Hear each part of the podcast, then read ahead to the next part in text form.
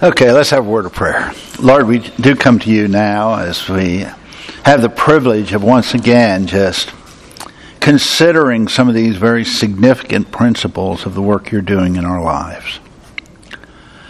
Lord, may we more and more come to see that we are your workmanship. And Lord, that uh, any forward movement in our Christian life is brought about by your Spirit's work within. And that from beginning to end, you simply call for us to walk by faith, to put our confidence in what you have said, to believe your testimony. Lord, we think of the chapter we're in right now, the one on purpose, and just how important it is for each of us to understand what your number one goal is in the work you're doing in our lives. So that, Lord, uh, the trials of life will begin to make a little more sense to us. And we'll see the value of them. Lord, we thank you again for your Spirit's work in us. And Lord, we look to Him to guide us this morning as we continue with this study. First, in Jesus' name we pray. Amen. Okay, we're continuing on in chapter 4, the chapter on regarding purpose.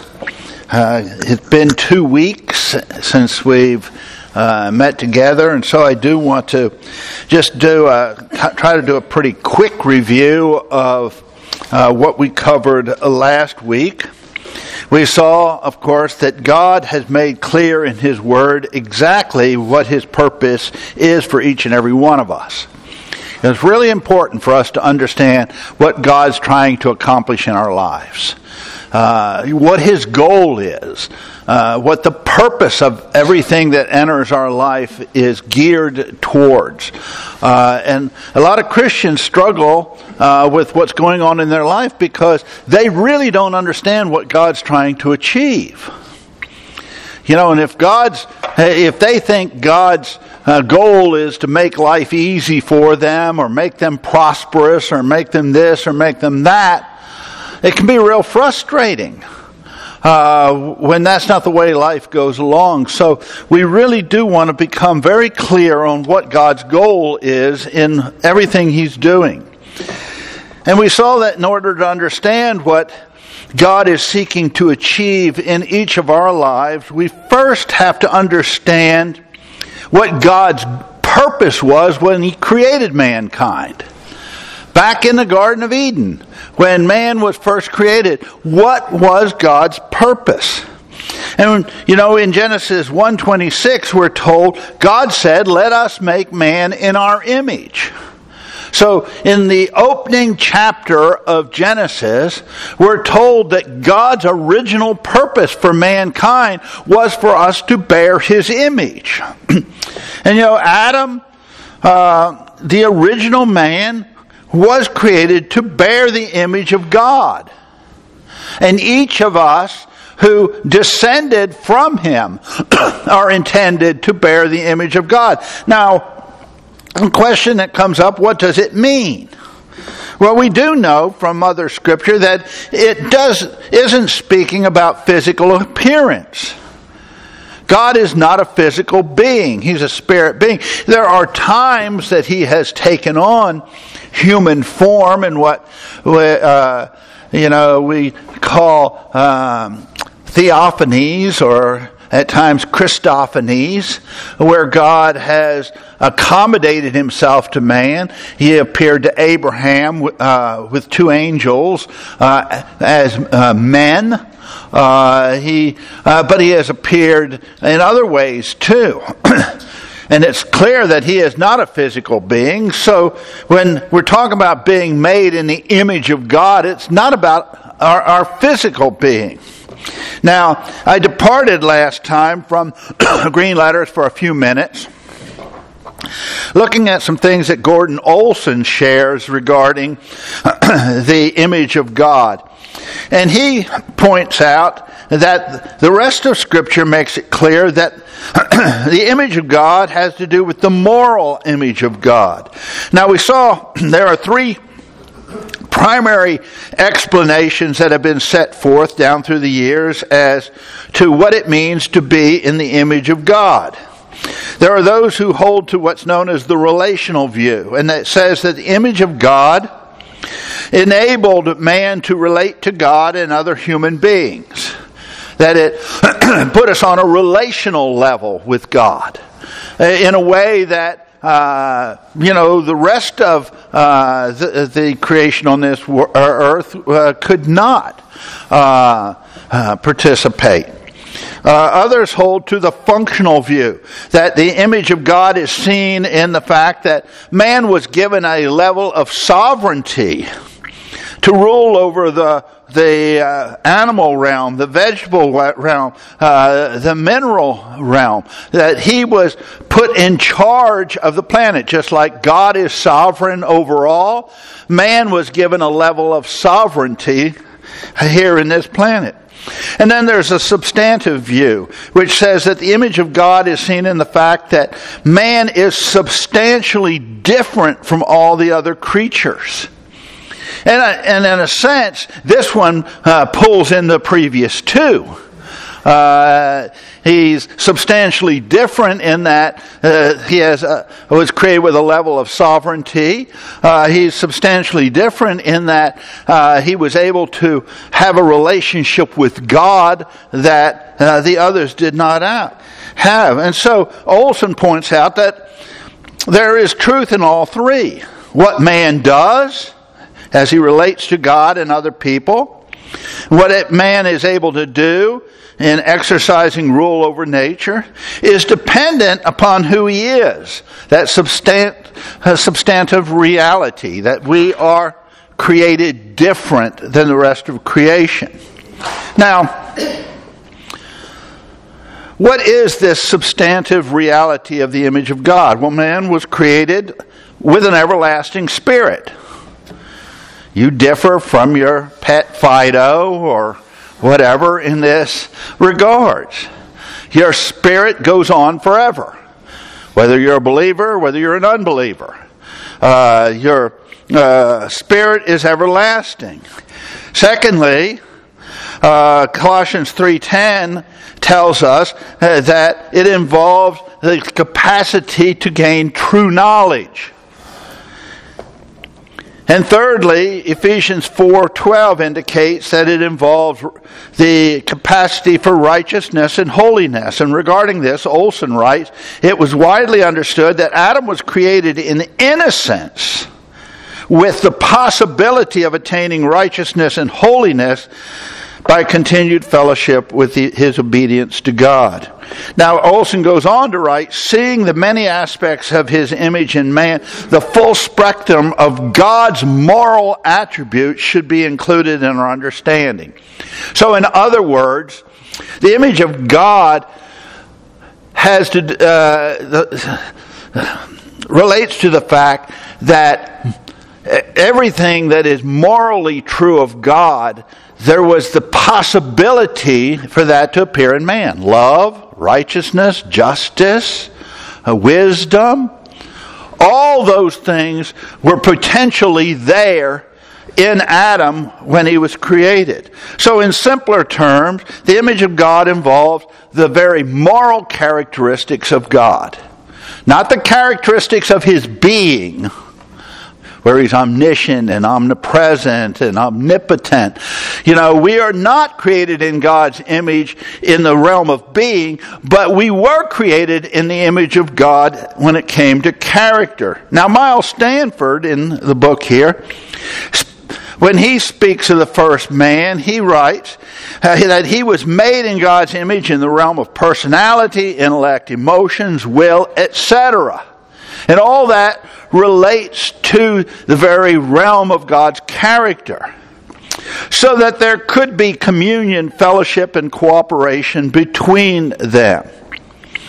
But when Adam chose to disobey God, this image was marred. And that marred image has been passed on generation after generation after generation. He writes, But we know that Adam was beguiled in choosing his own way in preference to God's way, relying on himself only. Instead of relying on what God said, he relied on himself, loving just himself. And so, thus he brought forth a sinful, ungodly, self centered race, uh, born in, uh, dead in trespasses in sins. So basically, as a result of Adam's fall, we have, we have all entered this world with his old Adamic nature. We bear the image of Adam, the first Adam, a fallen image. Adam was created with the potential to show forth the very character of God, but he forfeited that. And we have all been born into this world bearing that fallen image.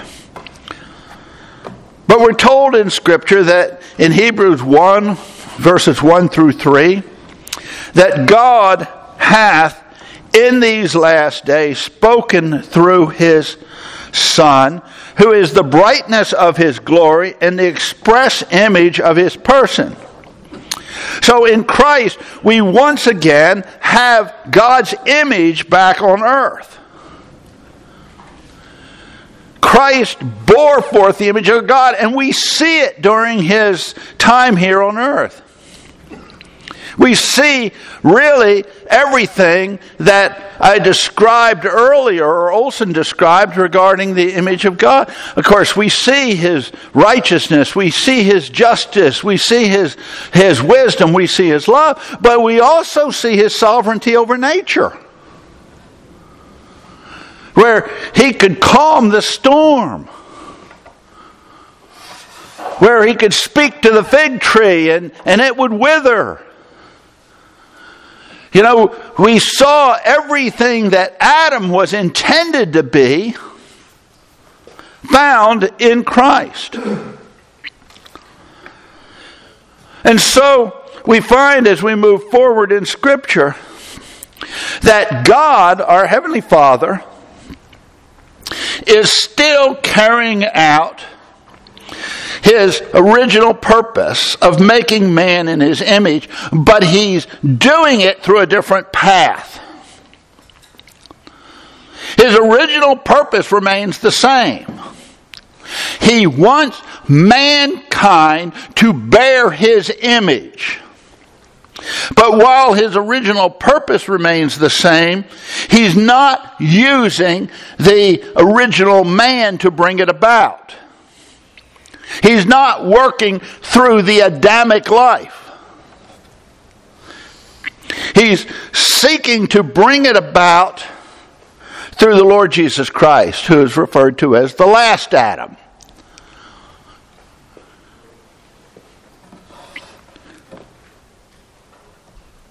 And we're told that as we have borne the image of the earthly, that first Adamic life, as you and I have borne that image, being born into this world, bearing that image, as we have borne it, we shall also bear the image of the heavenly, which is Christ. Just like you and I were born into this world bearing the very image of the original Adam, one day you and I are going to bear the image of Christ.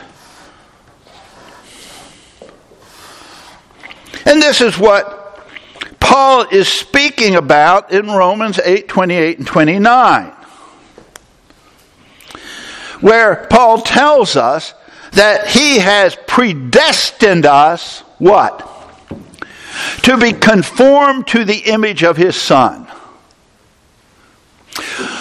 When you and I entered salvation, our ultimate destiny was secured.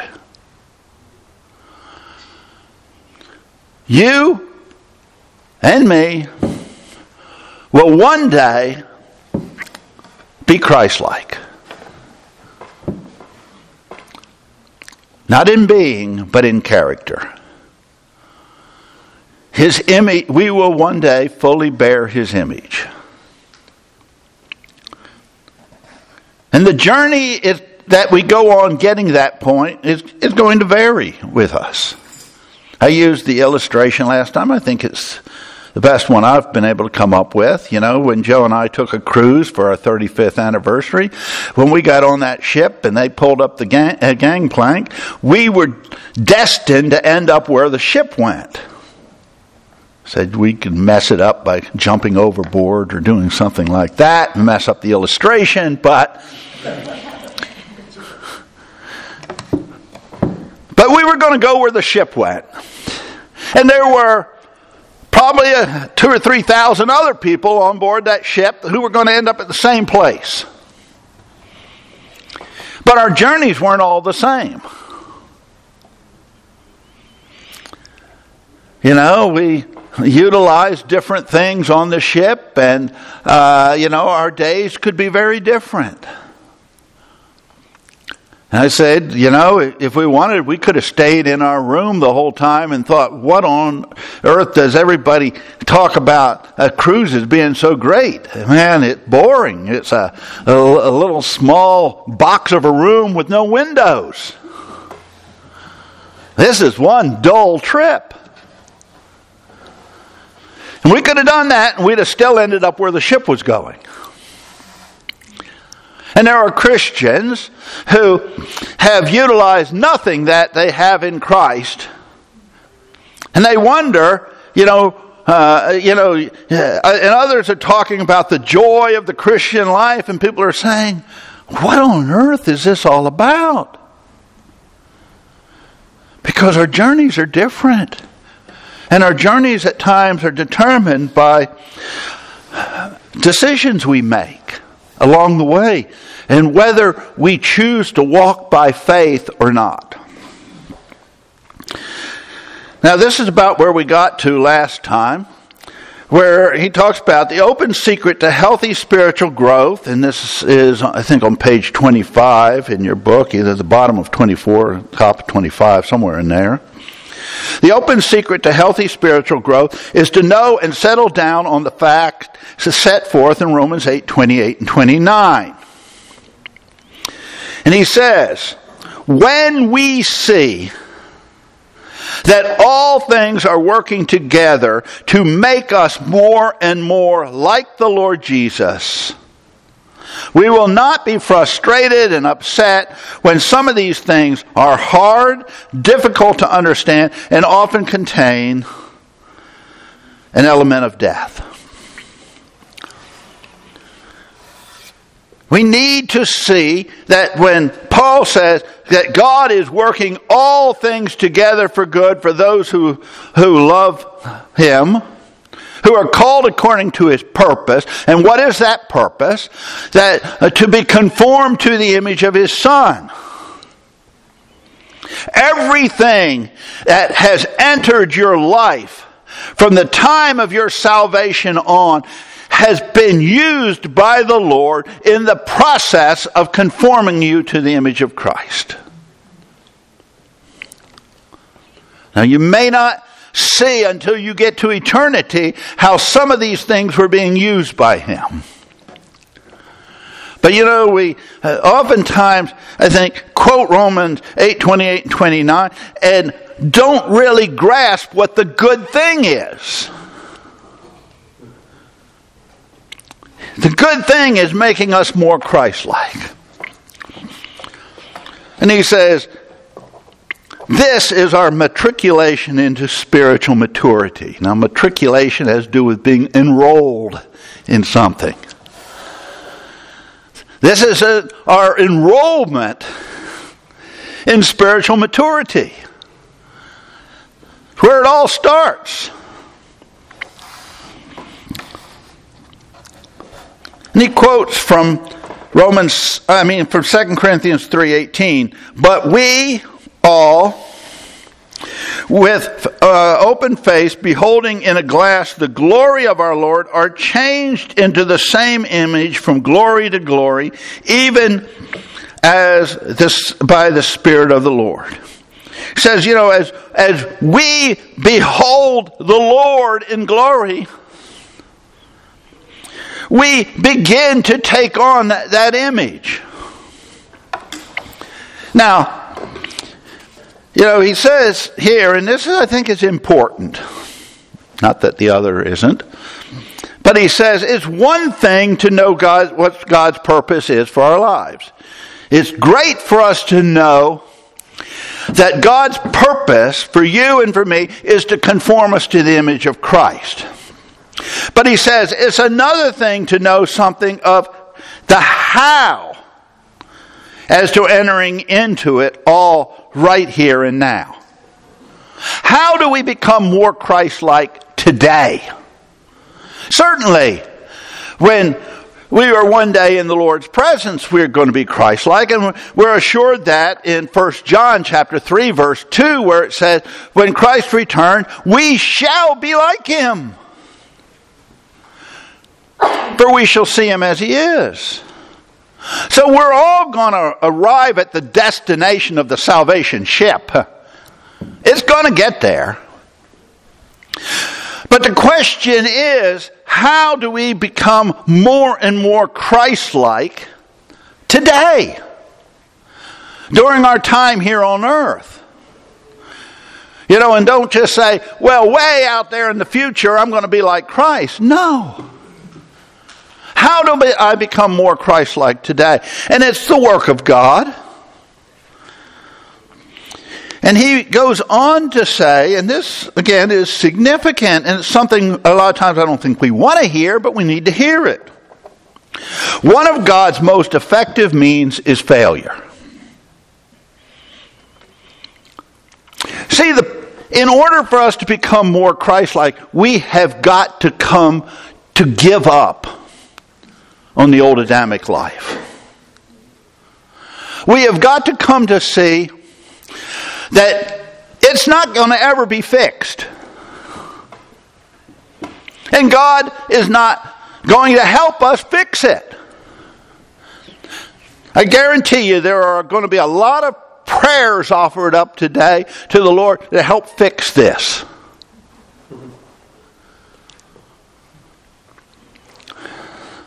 Lord, help me control my temper. Lord, help me, you know, control uh, this uh, addiction.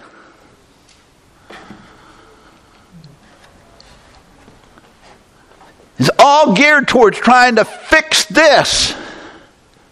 And God's not going to help you fix it. In fact, when we get to a much later chapter, the help chapter, he opens with a statement God didn't help you get saved, He doesn't intend to help you live the Christian life. He didn't help you get saved, He saved you. It wasn't a partnership. You and God together saved you. The Christian life's not a partnership either. It's a learning to live our life in union with Christ and Christ being formed in us. And in order to bring us to the place of saying, not I, but Christ, we have to fail, fail, fail, fail, fail over uh, in our own attempts at the Christian life. And this takes us back to the chapter of time. Sometimes it takes years of failure to bring us to that place, to bring us to that Romans 7 experience. The good I want to do, Lord, I can't do, and the evil I don't want to do, I continually do. Oh, wretched man that I am, who's going to deliver me? And then to discover, as Paul did, thanks be to uh, God through Jesus Christ our Lord. The same source of deliverance from the guilt and penalty of sin becomes our source of deliverance from the rule of sin. But failure brings us to that point. He says so many believers are simply uh, frantic over the fact of failure in their lives, and they'll go to all lengths to try to hide it, ignore it, or rationalize about it. And all the time they are resisting the main instrument in the Father's hand for conforming us to the image of His Son. Man, we want to deny our failures. We want to hide from them, explain them away, rather than realize what they mean. That I am incapable of living the Christ life. Only He can do it. And so, failure, where this old Adamic life, this self life is concerned, failure where self is concerned in the Christian life and service is allowed and often engineered by God in order to turn us completely from ourselves to His source for our life, Christ Jesus. He says, Who never fails.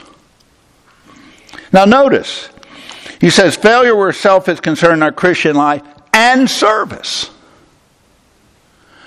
God will allow us to fail in Christian service.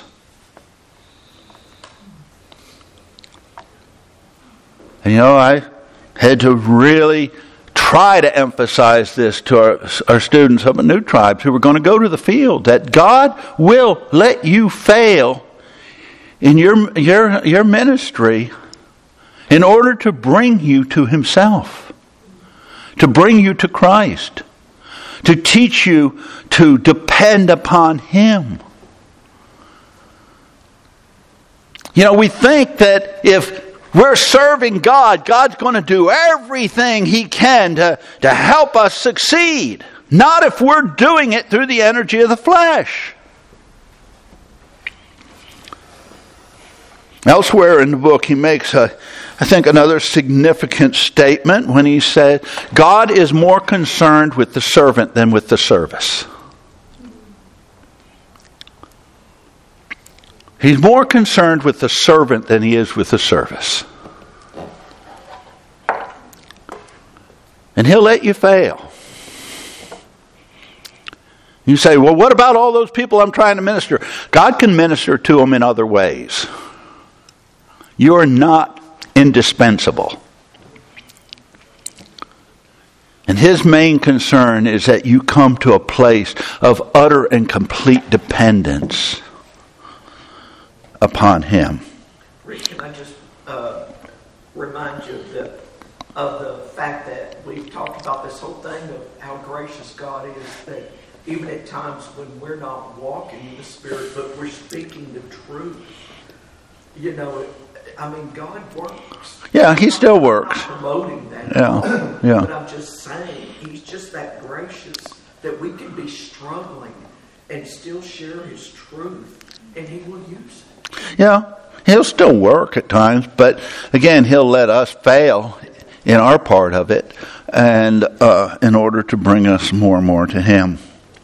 He says, "Rejoice, dear friends."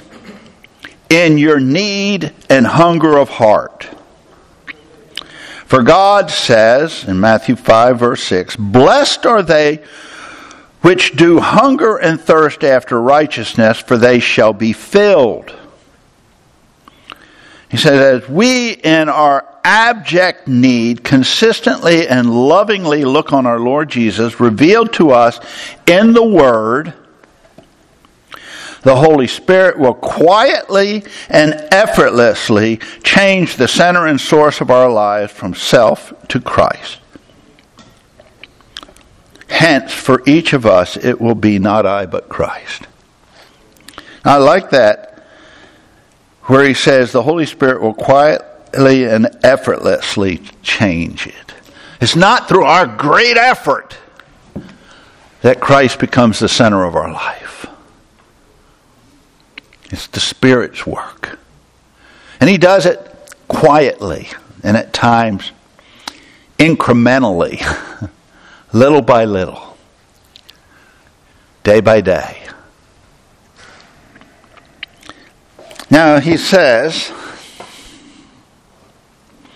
God has a natural law in force to effect that we are conformed to that on which we center our interest and love.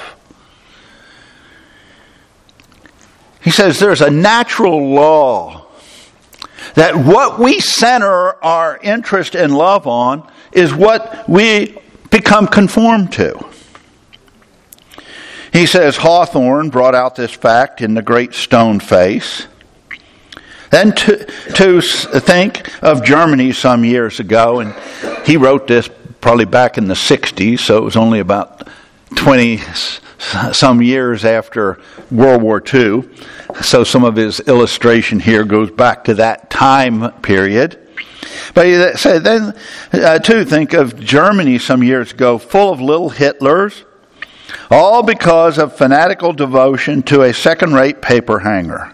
Here in our country, and here's where things have changed a little, comic books, radio, TV, and movies have all contributed in giving us a rise of generation of young policemen, cowboys, gangsters, etc. Of course, we could put a different list in there you know, rock stars and, uh, you know, movie stars and this and that who uh, we have put in that, pl- uh, people have put in that place of basically worshiping. He says, and what of the believer? If we are attracted to this present evil world, we will become increasingly worldly if we pamper and live for self, we become more and more self centered. But if we look to Jesus Christ, we will become more and more like him. People say, well, you know, what do I need to do? You need to get your eyes on Christ. You need to make Him your focus.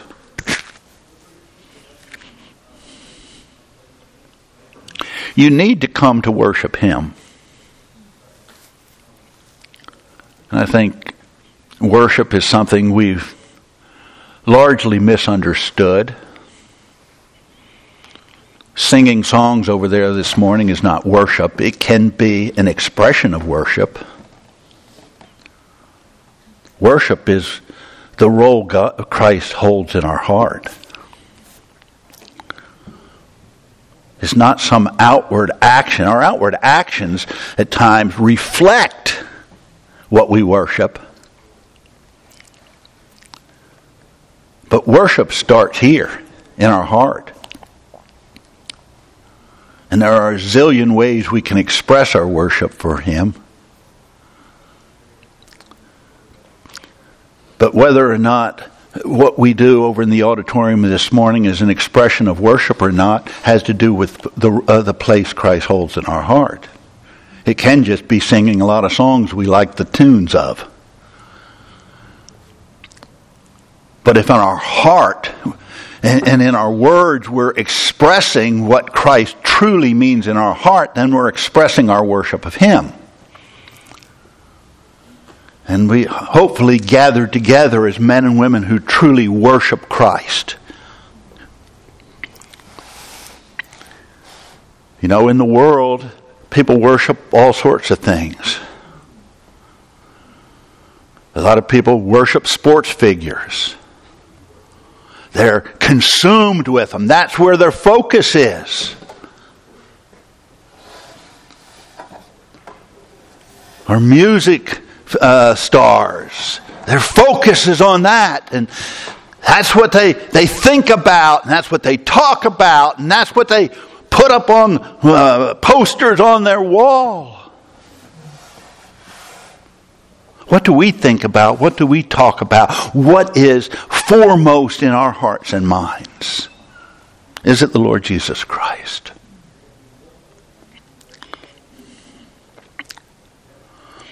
Norman Douty, and I love this. This is probably one of my favorite quotes in the entire book. Norman Douty writes If I am to be like him, then God in His grace must do it. And the sooner I come to recognize it, the sooner I will be delivered from another form of bondage, that of trying to do it on myself. Throw down every endeavor and say, I cannot do it. The more I try, the further I get from his likeness. What shall I do? Ah, oh, the Holy Spirit says, You cannot do it. Just withdraw. Come out of it. You've been in the arena. You've been endeavoring. You are a failure. Come out and sit down. And as you sit there, behold him. Don't try to be like him. Just look at him. Just be occupied with him. Forget about trying to be like him. Instead of letting that fill your mind and heart, let him fill it. Just behold Him. Look upon Him through the Word. Come to the Word for one purpose, and that is to meet the Lord. Not to get your mind crammed full of things about the sacred Word, but come to it to meet the Lord. Make it a medium not of biblical scholarship, but of fellowship with Christ. Behold thee, Lord. That last little part of that quote, I actually made into a bookmark that I used to give my students on the first day I taught them. Come to the Word for one purpose, and that is to meet the Lord. Not to get your mind crammed full of things about the sacred Word, but come to it to meet the Lord. Make it a medium, not of biblical scholarship, but of fellowship with Christ. Behold the Lord. I gave it to some of you back when we were doing Colossians. I don't know if some of you still have it. But I used to give it to my students. I say, put this in your Bible to remind you over the next two years that the most important thing in your studying the Word here is not to get your mind crammed full of things about the Word. The most important thing is that you meet the Lord, that you really get to know Him. And I can look back through my life and I think I can safely say that I have not known anyone who really got to know the Lord in a deep, intimate, personal way who was not transformed by Him. Don't know anybody. You know, if you really come to focus on Christ, and you come to the Word to really get to know Him, and to know the Father too, to really know God, as you come to the Word and you really get to know Him, little by little, His values become your values. His goals become your goals. His ways become your ways. It's not because of your efforts. It's just He changes everything as you get to know Him.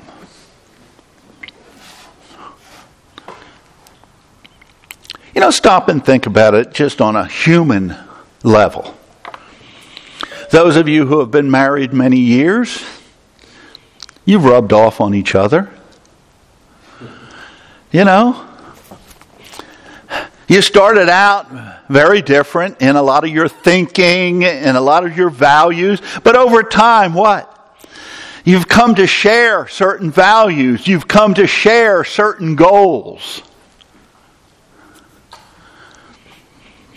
Even to an extent, your vocabulary has probably changed. You, use words that each other may have used in the past, but now they've, they've become yours together. Why? Because being with somebody and really getting to know somebody begins to influence you. And so it is with the Lord Jesus Christ. You know, we've talked about it before, but when we went to Ireland, among the first uh, that we really began to minister to, well, the first one was a young woman who said, You know, I've tried to live the Christian life. You know, I've spent hours reading the Word, I've spent so much time praying. I've been out there witnessing. I've been doing it and I'm failing. And she said, I'm ready to quit. She said, I know I'm going to heaven when I die, but I just want to give up on it all. Walk away. And my response was, You're at a really good place. And that response was based largely on this. I said, How about Give it, just quit trying to produce the Christian life and let's get to know Christ. Let's just get to know Him and what He has done and, and what He has provided for you. Let's just change our focus from what you're trying to do to really looking at Him. And she said, I'm willing to do that. And over the next several years, she really came to know Christ in a deeper, more intimate, personal way, everything she had been unable to produce became, became something that flowed naturally from her life. But it started with just getting to know Him. Know, so often we go to the Word and we make it about us. We're looking at it and saying, how can this fix my life? You know, and, and we're focused on the Word to fix us rather than focusing on the Word to get to know Him.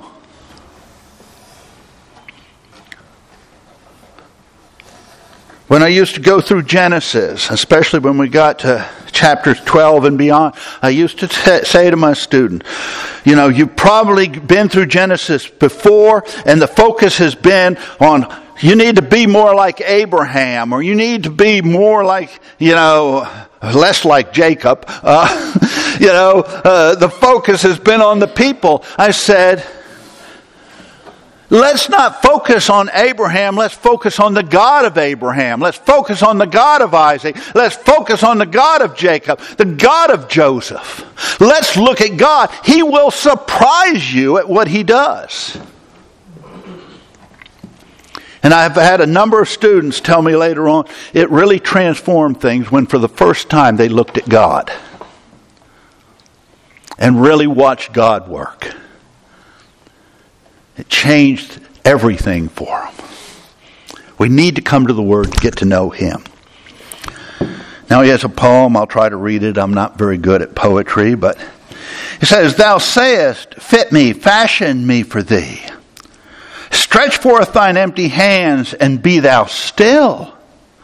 O restless soul, thou dost but hinder me by valiant purpose and by steadfast will. Behold the summer flowers beneath the sun. In stillness his great glory they behold, and sweetly thus his mighty word is done, and resting in his gladness they unfold.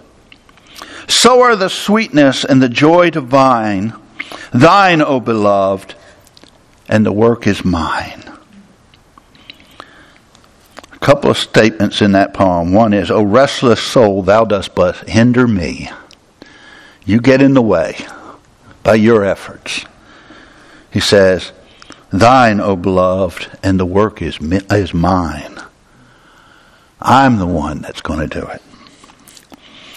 And then he closes with several passages of Scripture. For it is God that worketh in you both to will and to do of his good pleasure, Philippians 2.13 and what is His good pleasure He is performing in us? He is working everything t- together for this one purpose, that the life of Jesus might be made manifest in our mortal flesh. 2 Corinthians 4.11.